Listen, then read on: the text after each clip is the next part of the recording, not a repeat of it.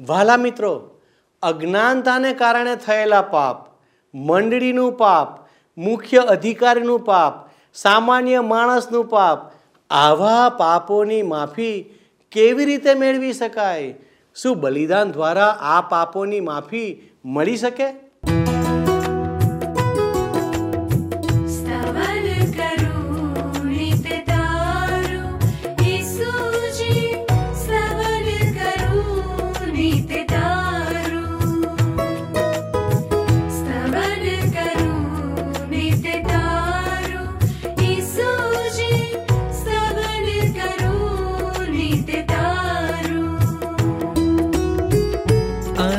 सवारे साध सुनि महिमा करु प्रभु तार।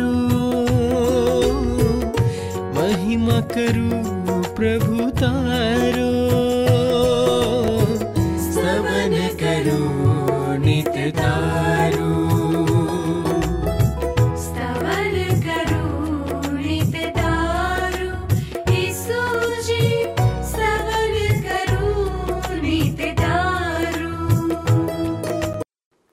વાલા દર્શક મિત્રો, સ્તવન નામના બાઇબલ અભ્યાસ કાર્યક્રમમાં આપ સર્વનું હું સ્વાગત કરું છું. પ્રિય દર્શકો, જો તમને આ કાર્યક્રમ પસંદ છે, તો તમે અમારો સંપર્ક કરશો, જેથી અમારા મિત્રો આપની સાથે વાતચીત કરશે અને જો કોઈ પ્રાર્થનાની વિનંતી હોય, તો તે પણ અમને જણાવશો. હાલમાં આપણે લેવીએના પુસ્તક પર મનન કરીએ છીએ. અહીં આપણે અર્પણોના પ્રકારો અને તેમની વિશેષતાઓને સમજવાનો પ્રયાસ કરી રહ્યા છીએ. અત્યાર સુધી આપણે દહનાર્પણ, ખાદ્યાર્પણ અને શાંત્યાર્પણ વિશે અભ્યાસ કર્યો છે અને આજે આપણે ચોથા અધ્યાયમાં પાપનું સ્વરૂપ અને પાપાર્થાર્પણ વિશે જોઈશું. પાંચ અર્પણોમાંથી બે અર્પણો સુગંધ વિનાના અર્પણો છે. જેમાંથી પ્રથમ પાપાર્થાર્પણ છે. તેમાંથી એક અજ્ઞાનતાનું પાપ છે. જો કોઈ વ્યક્તિ અજાણતા ઈશ્વરની આજ્ઞાઓ વિરુદ્ધ પાપ કરે છે, તો તે આ શ્રેણીમાં આવે છે. પાપાર્થાર્પણની વિશેષતા એ છે કે તે બધા પર્વો પર ચઢાવવામાં આવે છે અને દહનની વેદી પર તેનું દહન કરવામાં આવે છે. અને તે સ્વૈચ્છિક નહીં, પણ ફરજિયાત છે. બીજો પ્રકાર, એ યાજકો અથવા સેવા કરનારા લોકોના પાપો છે. હવે આપણે પાપના બાકીના ત્રણ પ્રકારો વિશે જોઈશું. મિત્રો, ભલે વ્યક્તિ ગમે તેવું પાપ કરે, ઈશ્વરની નજરમાં તે ધૃણાસ્પદ છે. જેની સાથે ઈશ્વર ક્યારેય સમાધાન કરી શકતા નથી. ત્રીજું મંડળીનું પાપ છે. મિત્રો, આ એક સામૂહિક પાપ છે, જેના કારણે સમગ્ર મંડળી દોષિત બને છે અને સમગ્ર દેશ ઈશ્વરની સમક્ષ પાપી ગણાય છે. ઘણી વખત ઈશ્વરે આવા પાપો માટે સમગ્ર ઇઝરાયલ દેશને દોષિત ઠરાવ્યો છે અને તેમને સજા પણ કરી છે. ઈસવીસન સિત્તેરમાં યરૂસાલેમનો વિનાશ તેનું ઉત્તમ ઉદાહરણ છે. આજે આપણા સમાજમાં ઘણા એવા પાપ છે જે એક રીત રિવાજ બની ગયા છે અને આપણે તેને વિના સંકોચ કરતા રહીએ છીએ. લોકોને ખ્યાલ પણ નથી આવતો કે તેઓ પાપ કરી રહ્યા છે.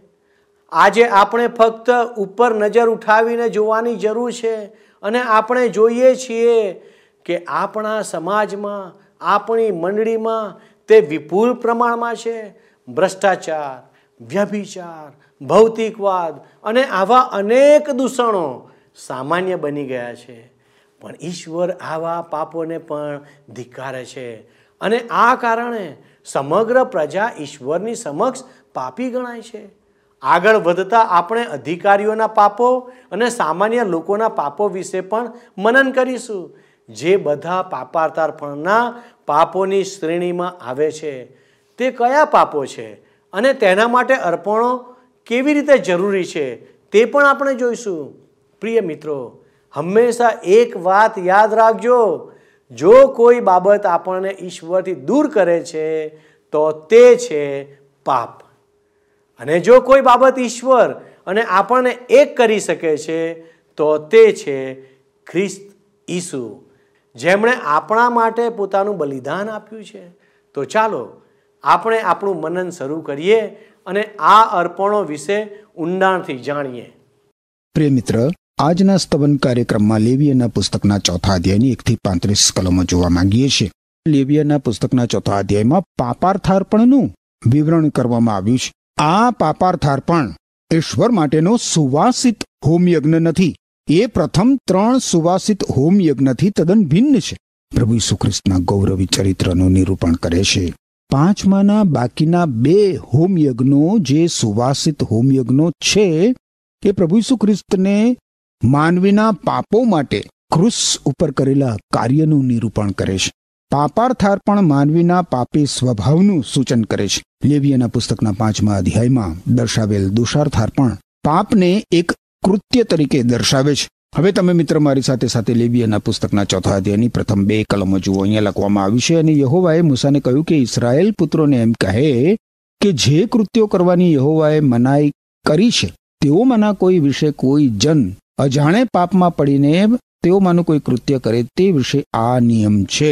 અહીંયા તમે જુઓ મિત્ર, અજાણતા કરાયેલા પાપની વાત કરવામાં આવી છે, અજાણતા કરાયેલા પાપ. જો કોઈ વ્યક્તિ જાણી જોઈને સ્વેચ્છાથી પાપ કરે તો એના માટે પાપાર્થાપણનો કોઈ અર્થ નહોતો. હિબ્રુ લોકોને લખેલા પત્રના દસમા અધ્યાયની અઠ્યાવીસમી કલમમાં તો કહેવામાં આવ્યું છે, હિબ્રુ દસ અને અઠ્યાવીસ, કે જો કોઈ મોશેના નિયમનું ઉલ્લંઘન કરે અને બે કે ત્રણ સાક્ષીઓ દ્વારા તેનો ગુનો સાબિત થાય, તો તેને ક્રૂરતાથી મારી નાખવામાં આવતો હતો. આનો અર્થ એ થાય મિત્ર કે જે વ્યક્તિ જાણી જોઈને પ્રભુ ઈસુ ખ્રિસ્તનો બહિષ્કાર કરે એના માટે ઉદ્ધાર શક્ય નથી. એના દુષ્કર્મોના બંધનોમાંથી, એના પાપોની શિક્ષામાંથી. હિબ્રુ લોકોને લખેલા પત્રના દસમા અધ્યાયની છવ્વીસ અને સત્યાવીસમી કલમમાં લખ્યું છે કે આપણને સત્ય પ્રગટ કરવામાં આવ્યું હોવા છતાં આપણે જાણી જોઈને પાપ કર્યા કરીએ તો તે પાપનું નિવારણ કરવા માટે બીજું કોઈ બલિદાન નથી. એને બદલે જે બનવાનું છે તે, એટલે કે આવનાર ન્યાય, શાસન તથા ઈશ્વરના વિરોધીઓને ભરખી જનાર અગ્નિની આપણે બીક રાખીએ. અજ્ઞાનપણે કરેલા પાપ પ્રગટ કરે છે મિત્ર કે માનવી? સ્વભાવથી જ પાપી છે. સ્વભાવથી પાપાર્થાર પણ આપણને શીખવે છે કે આપણે ઈશ્વર આપણને જે રીતે જુએ છે એ રીતે આપણને જોવા જોઈએ. ચોથા અધ્યાયની ત્રીજી કલમ જોશો તો ત્યાં લખ્યું છે જો અભિષિક્ત યાજક પાપ કરીને લોકો પર દોષ આણે, તો જે પાપ તેણે કર્યું હોય તેને લીધે પાપાર્થર્પણને સારું તે યહોવા પ્રત્યે એક એબ રહિત જુવાન વાછરડો ચડાવે. પાપાર્થર્પણને તેની આ વિધિ છે, મિત્ર. આ તબક્કા સુધી એ દહનાર્પણના વિધિ જેવી જ છે. પવિત્ર સ્થાનના પડદાની સામે સાત વખત રક્તનો છંટકાવ પાપી માનવીના ઈશ્વર સાથેના સંબંધને પુનઃ સ્થાપિત કરતો હતો. ફરીથી સ્થાપિત કરતો હતો. સુવાસિત ધૂપની વેદી પરના શિંગ ઉપર રક્ત ચોપડવાથી પાપી માનવીને ઈશ્વરની આરાધના ભક્તિ માટેનો ફરીથી હક મળતો હતો મિત્ર. ઈશ્વરની આરાધના ભક્તિ માટેનો હક. કારણ કે સુવાસિત ધૂપની વેદી એ તો ઈશ્વરની આરાધના ભક્તિ માટેનું સ્થાન હતું. ઈશ્વર આપણી સ્વીકૃતિ કરે. એ મિત્ર પ્રભુ ઈસુ ખ્રિસ્તના રક્ત ઉપર આધારિત છે. અને એ જ પ્રમાણે ઈશ્વરની આપણી આરાધના ભક્તિ પણ પ્રભુ ઈસુ ખ્રિસ્તના રક્ત ઉપર આધારિત છે. બાઇબલમાં નવા કરારના વિભાગમાં યોહાને લખેલા પહેલા પત્રના પહેલા અધ્યાયની નવમી કલમમાં લખવામાં આવ્યું છે કે જો આપણે ઈશ્વર સમક્ષ આપણા પાપ કબૂલ કરીએ તો ઈશ્વર પોતાનું વચન પાડશે અને યથાયોગ્ય કરશે. ઈશ્વર આપણા પાપની ક્ષમા આપશે અને બધા જ દુષ્કર્મોથી આપણને શુદ્ધ કરશે. અને એ પછી તમે હિબ્રુ લોકોને લખેલા પત્રના નવમા અધ્યાયની બાવીસમી કલમ જુઓ, તો ત્યાં લખવામાં આવ્યું છે કે ખરેખર નિયમશાસ્ત્ર પ્રમાણે તો લગભગ બધી જ વસ્તુઓ રક્ત દ્વારા શુદ્ધ થાય છે અને રક્ત બેવડાવ્યા વગર પાપોની ક્ષમા મળતી જ નથી. આપણે મિત્ર, એક હકીકત ખાસ સમજી લેવાની જરૂર છે. પ્રભુ ઈસુ ખ્રિસ્ત જ્યારે આપણા પાપ માફ કરે છે, ત્યારે તે સંપૂર્ણ રીતે માફ કરે છે.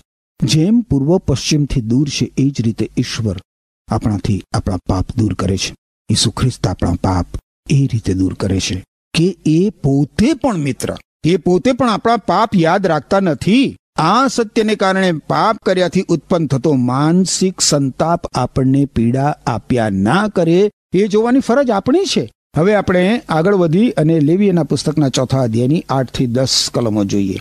અહીં પાપાર્થાર્પણનો વિધિ. એ શાંત્યાર્પણના વિધિ જેવો જ છે મિત્ર. પાપ માફ કરવામાં આવ્યું છે. ઈશ્વર સાથેની સંગત પુનઃ સ્થાપિત થઈ ગઈ છે અને ઈશ્વરની સેવા ફરીથી સ્થાપિત થઈ છે મિત્ર. અગિયાર અને બાર કલમ કે છે, હવે આ તબક્કે પાપાર્થાર્પણ અન્ય અર્પણોથી જુદું પડે છે. આ કલમોમાં મિત્ર પ્રદર્શિત કરેલી બાબત દર્શાવે છે કે પ્રભુ ઈસુ ખ્રિસ્ત આપણા પાપોનો ભાર ઊંચકનાર આપણા ઉદ્ધારક છે, જેમને આપણે માટે પાપ રૂપ કરવામાં આવ્યા હતા. હવે આ જે ગુઢાર્થ છે એ હિબ્રુઓને પત્રમાં બતાવવામાં આવ્યો છે. હિબ્રુઓને પત્રના તેરમા અધ્યાયની દસથી ચૌદ કલમો તમે મારી સાથે સાથે જુઓ. તેરમા અધ્યાયની દસથી ચૌદ કલમોમાં લખવામાં આવ્યું છે, યહૂદી મંડપના યજ્ઞકારોને આપણી વેદી પરથી ખાવાનો કોઈ અધિકાર નથી. યહૂદી પ્રમુખ યજ્ઞકાર પરમ પવિત્ર સ્થાનમાં રક્ત લઈને પાપોને માટે અર્પણ ચઢાવે છે. ઈસુ ખ્રિસ્ત પણ શહેરના દરવાજાની બહાર મૃત્યુ પામ્યા, જેથી પોતાના રક્ત દ્વારા ઈસુ ખ્રિસ્ત લોકોને પાપથી શુદ્ધ કરી શકે. તેથી આપણે પણ તેમની સાથે બહાર જઈને તેમની શરમના ભાગીદાર બનીએ. કારણ, આ દુનિયામાં આપણા માટે કાયમી નગર છે જ નહીં. આપણે તો આવનાર ભાવિ શહેરની રાહ જોઈએ છીએ. આ કલમો ઉપર ઉડાણપૂર્વક વિચાર કરશો ને મિત્ર, તો તમે સમજી શકશો કે પરમ પવિત્ર ઈશ્વરના હૃદયને અને તેમની માગણીને ધર્મ ક્યારેય સંતોષ આપી શકતો નથી. માત્ર ક્રુસ પરનું પ્રભુ ઈસુ ખ્રિસ્તનું મરણ માનવીને એના પાપોની ક્ષમા આપી શકે છે.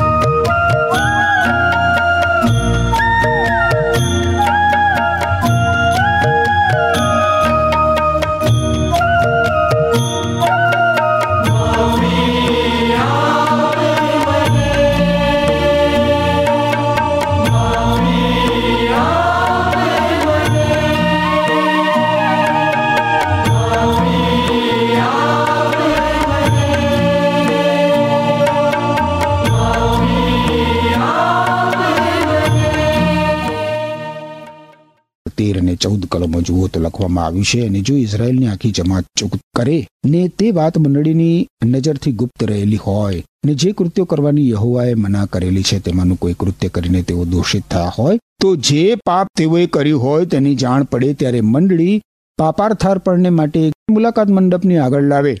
સમગ્ર જમાત માટેનું બલિદાન.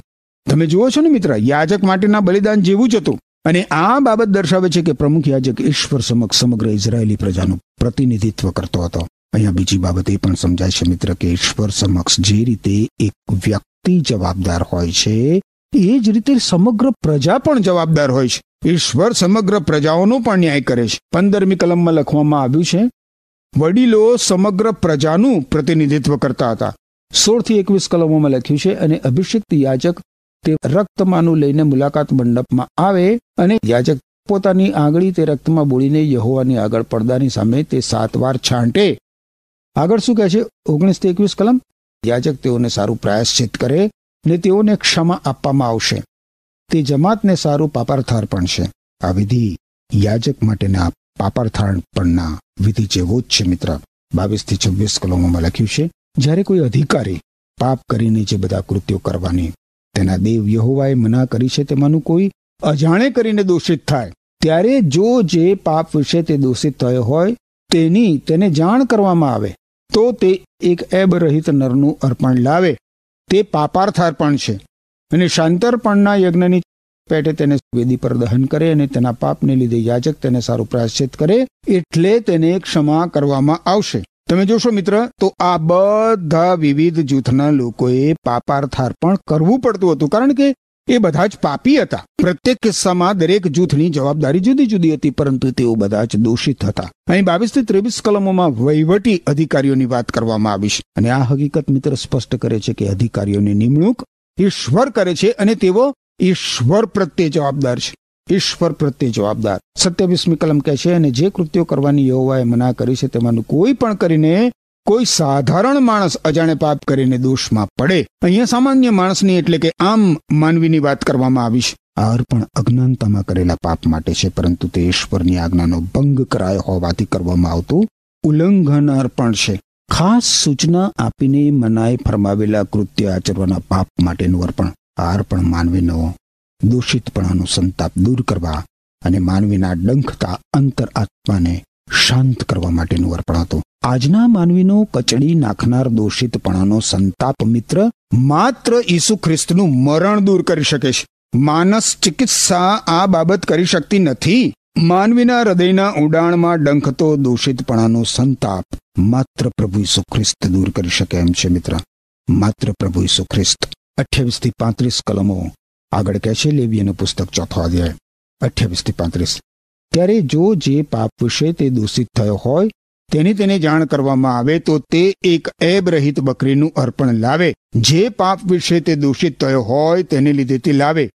યહોવા પ્રત્યે સુવાસને કાજે વેદી પર તેનું દહન કરે અને યાજક તેને સારું પ્રાયશ્ચિત કરે એટલે તેને ક્ષમા કરવામાં આવશે. અજ્ઞાનતામાં કરાયેલા પાપની જાણ એ પાપ કરનારને થાય પછી એ પાપ અજ્ઞાનતામાં કરાયેલું પાપ રહેતું નથી. પરંતુ એ માટે એ જ અર્પણની જરૂર રહે છે. આજે જેના પાપ માફ થયા હોય એ વ્યક્તિએ શું કરવાનું હોય છે? એવી વ્યક્તિ ઈશ્વરથી દૂર ભટકી ગયેલા એક પાપી માનવી તરીકે પ્રભુ ઈસુ ખ્રિસ્તને શરણે આવી હોય છે. અને પ્રભુ ઈસુ ખ્રિસ્તનો પોતાના ઉદ્ધારક તરીકે એણે સ્વીકાર કર્યો હોય છે. અને એ પછી એને ખબર પડે છે કે એણે ફરી પાછું પાપ કર્યું છે. ત્યારે એ પોતાનું પાપ ઈશ્વર સમક્ષ કબૂલ કરે છે. યોહાને લખેલા પહેલા પત્રના પહેલા અધ્યયની નવમી કલમમાં મેં તમને અગાઉ વાંચી સંભળાવી હતી, ફરીથી વાંચી સંભળાવું. ત્યાં લખવામાં આવ્યું છે કે જો આપણે ઈશ્વર સમક્ષ આપણા પાપ કબૂલ કરીએ, તો ઈશ્વર પોતાનું વચન પાડશે અને યથા યોગ્ય કરશે. ઈશ્વર આપણા પાપોની ક્ષમા આપશે અને બધા જ દુષ્કર્મોથી આપણને મુક્ત કરશે. મિત્ર પાપાર્થાર્પણ માટેના બધા જ અર્પણો, બધા જ બલિદાનો પ્રભુ ઈસુ ખ્રિસ્તના મૃત્યુનું સૂચન કરે છે.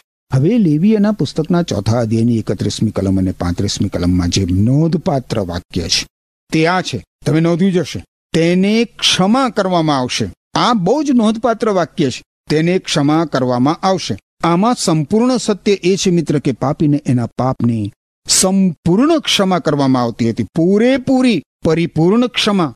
વાલા મિત્ર, પ્રભુ ઈસુ ખ્રિસ્ત જ્યારે ક્રુસ પર મૃત્યુ પામ્યા, ત્યારે આપણા માટે આ જ બાબત એમણે સિદ્ધ કરી હતી. એફએસી લોકોને લખેલા પત્રના પહેલા અધ્યાયની સાતમી કલમમાં તમે જુઓ તો લખ્યું છે કે ઈસુ ખ્રિસ્તના મરણ દ્વારા આપણને મુક્ત કરવામાં આવે છે, એટલે કે આપણા પાપ માફ કરવામાં આવ્યા છે. હવે મિત્ર, પાપાર્થાર્પણનો નિયમ સમજવા આપણે લેવીયના પુસ્તકના છઠ્ઠા અધ્યયની ચોવીસથી ત્રીસ કલમો જોવી પડશે, એટલે કૃપા કરીને તમે છઠ્ઠા અધ્યયની પ્રથમ તો ચોવીસ અને પચીસ કલમો મારી સાથે સાથે જુઓ. અહીંયા લખ્યું છે, અને યહોવાએ મૂસાને કહ્યું, હારૂનને તથા તેના પુત્રોને કહે કે પાપાર્થાર્પણનો નિયમ આ છે.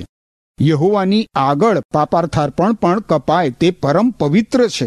પાપાર્થાર્પણ માટેનું સ્થાન, દહનાર્પણ માટેનું જ સ્થાન હતું, મિત્ર. અને એ બંને પ્રભુ ઈસુ ખ્રિસ્તનું સૂચન કરે છે. છઠ્ઠા અધ્યાયની આગળ છવ્વીસ અને સત્યાવીસ કલમ જુઓ તો લખ્યું છે, જે યાજક તે વડે પાપાર્થાર્પણ કરે તે તે ખાય, પવિત્ર જગામાં એટલે મુલાકાત મંડપના આંગણામાં તે ખાવામાં આવે. સત્યાવીસમી કલમ.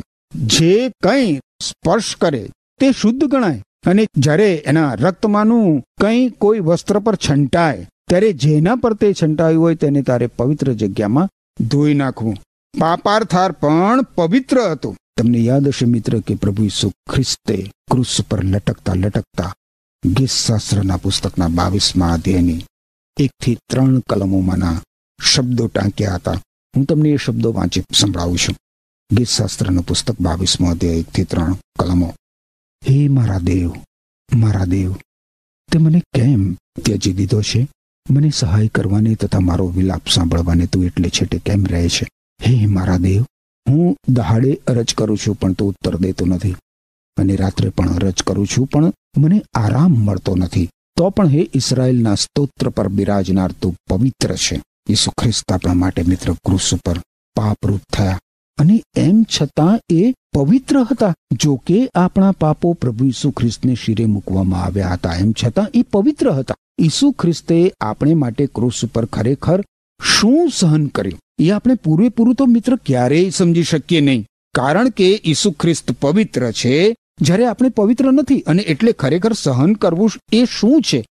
એ આપણે જાણતા નથી. આગળ અઠ્યાવીસથી ત્રીસ કલમો જુઓ લીવીનું પુસ્તક છઠ્ઠો અધ્યાય. તો ત્યાં લખ્યું છે, પણ જે યાજકોમાંનો દરેક પુરુષ તે ખાય તે પરમ પવિત્ર છે અને જેના રક્તમાંનું પવિત્ર સ્થાનમાં પ્રાયશ્ચિત કરવા સારું મુલાકાત મંડપમાં કંઈ આણવામાં આવ્યું હોય, એવું કંઈ પાપાર્થાર પણ ખવાય નહીં. તેને અગ્નિમાં બાળી નાખવું. આ નિયમ મિત્ર વાસણો માટેની શુદ્ધતાને લાગુ પડે છે. તમે જુઓ મિત્ર, અર્પણ પાપને માટે હતું અને પાપ એ પવિત્રતાનું વિરોધી છે. ઈશ્વર આની યાદ અપાવતા યશાયા સંદેશવાહકના પુસ્તકના પંચાવનમાં અધ્યાયની સાતથી નવ કલમોમાં લખ્યું છે એ પ્રમાણે કહે છે કે દુષ્ટ માણસ પોતાનો માર્ગ છોડી દે ને અધર્મી માણસ પોતાના વિચારો ત્યજી દે અને યહોવા એટલે કે ઈશ્વર પાસે આવે, તો તે તેના પર કૃપા કરશે અને આપણા દેવની પાસે આવે કારણ કે તે સંપૂર્ણ ક્ષમા કરશે. સંપૂર્ણ ક્ષમા કરશે. ઈશ્વર કહે છે કે મારા વિચારો, તે તમારા વિચારો નથી, તેમ તમારા માર્ગો એ મારા માર્ગો નથી. તમે જોયું મિત્ર? આપણે એ યાદ રાખવાની જરૂર છે કે ઈશ્વરે આપણને પાપમાંથી ઉગાર્યા છે. ફરી ફરીને પાપ કરવા માટે નહીં. અને પ્રેષિત પાઉલ એટલે જ રોમન લોકોને લખેલા પત્રના છઠ્ઠા અધ્યાયની પહેલી બે કલમોમાં કહેશે કે તો પછી આપણે શું કહીશું? ઈશ્વરની કૃપા વધતી જાય એ માટે આપણે પાપમાં જીવવાનું ચાલુ રાખીશું? ના, કદી નહીં. આપણે પાપ સંબંધી મરણ પામ્યા છીએ તો પછી આપણે કેવી રીતે એમાં જીવવાનું ચાલુ રાખી શકીએ? અને મિત્ર, આજે હું તમને આ જ પ્રશ્ન પૂછવા માંગુ છું. હું તમને આજે પ્રેષિત પાઉલે પૂછ્યો છે એ જ પ્રશ્ન પૂછવા માંગુ છું કે ઈશ્વરની કૃપા વધતી જાય, એ માટે આપણે પાપમાં જીવવાનું ચાલુ રાખીએ. આપણે પાપ સંબંધી મરણ પામ્યા છીએ, તો પછી આપણે કેવી રીતે એમાં જીવવાનું ચાલુ રાખી શકીએ? કૃપા કરીને મારા પ્રશ્ન ઉપર વિચાર કરજો. ઈશ્વર તમને આશીષ આપો. આમેન. મિત્રો, ઈશ્વરે અજાણતાથી થયેલા પાપોને પાપાર્તાર્પણના અર્પણમાં સૌપ્રથમ રાખ્યા છે. પરંતુ આપણી સામે એક પ્રશ્ન આવે છે. કે શું આપણે અજાણતા કોઈ પાપ કરી શકીએ? મારા મતે જો આપણે જાણીએ કે તે પાપ છે, તો આપણે ભૂલથી પણ તે ન કરવું જોઈએ. કારણ કે દરેક પાપ કરતાં પહેલાં તે ખોટું છે એવું આપણા હૃદય અને અંતરાત્મા જણાવે છે. તે ઈશ્વરની ઈચ્છા વિરુદ્ધ છે. એ બીજી વાત છે કે આપણે આપણા અંતરાત્માના અવાજને દબાવી દઈએ છીએ. અને પોતાના મનને અનુસરીએ છીએ. અજાણતામાં કરેલા પાપ એ છે કે જે આપણે જાણતા નથી કે તે પાપ છે અને આપણે તે કરીએ છીએ. જેમ કે નિયમ શાસ્ત્રમાં જણાવ્યા મુજબ, નિયમ આપવામાં આવ્યો તે પહેલાં પાપ અસ્તિત્વમાં હતું. પરંતુ લોકોને પાપ વિશે જાણકારી આપવામાં આવી ન હતી કે તે પાપ છે. પરંતુ આજે આપણે બધા પાપ શું છે તે જાણીએ છીએ. યાજકોના પાપો બીજા બધા પાપો કરતાં વધારે ગંભીર ગણાય છે, કારણ કે યાજક મંડળીનું પ્રતિનિધિત્વ કરે છે અને તે ઈશ્વરના વચનો શીખવે છે. તો મિત્રો, તમે જોશો કે સમગ્ર મંડળીના પાપો માટેનું અર્પણ અને યાજકોના પાપો માટેનું અર્પણ એક જ હતું, એક નિર્દોષ હલવાન.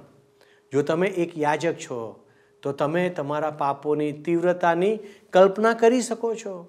ઈશ્વરે આપણને યાજક પદ આપ્યું છે, જેથી આપણે તેમની સેવામાં લોકોનું પ્રતિનિધિત્વ કરી શકીએ.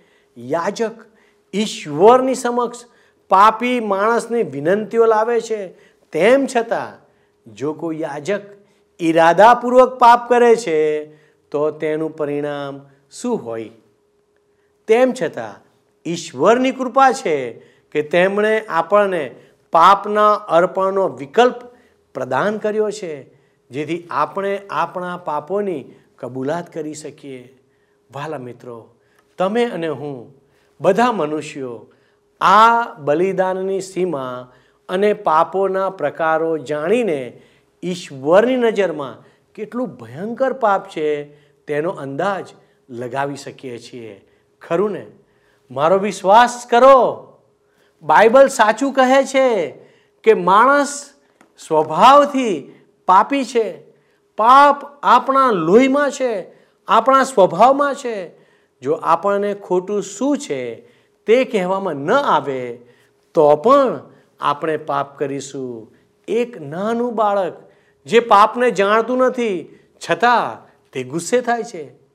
તે આવા પ્રકારના પાપો શીખે છે અને ખોટા કાર્યો કરવા પ્રેરાય છે.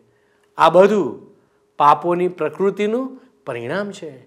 માણસ પોતાની જાતને આ પાપ અને તેના સ્વભાવથી અલગ કરી શકતો નથી. સિવાય કે તેના પર વિજય મેળવનાર વ્યક્તિ આપણને અલગ ન કરે. અને આ તે છે જે ઈસુએ વધસ્તંભ પર કર્યું.